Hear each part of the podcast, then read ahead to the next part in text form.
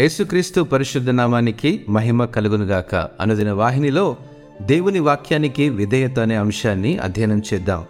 యాకబు రాసిన పత్రిక మొదటి అధ్యాయం ఇరవై ఒకటో వచ్చిన ప్రకారము అందుచేత సమస్త కల్మషమును విర్రవీగుచున్న దుష్టత్వమును మాని లోపల నాటబడి మీ ఆత్మలను రక్షించుటకు శక్తిగల వాక్యమును సాత్వికముతో అంగీకరించుడి.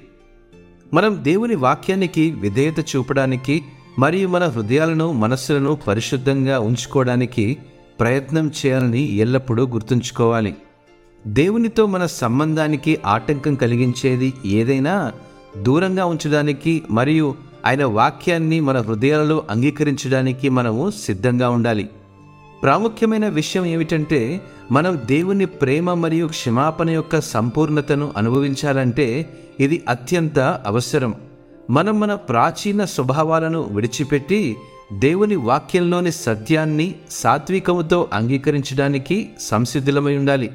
మన జీవితాల కోసం దేవుని ప్రణాళికపై నమ్మకం ఉంచడానికి మరియు ఆయన మనల్ని సరైన మార్గంలో నడిపిస్తాడని విశ్వసించడానికి మనము సిద్ధంగా ఉండాలి.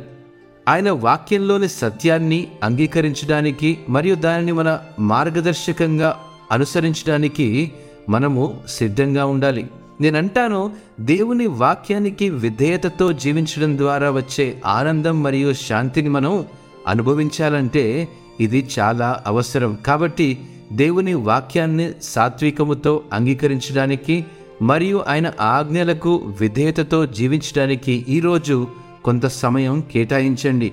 అట్టి మనస్సు ప్రభు మనందరికీ దయచేయునుగాక. ఆమెన్.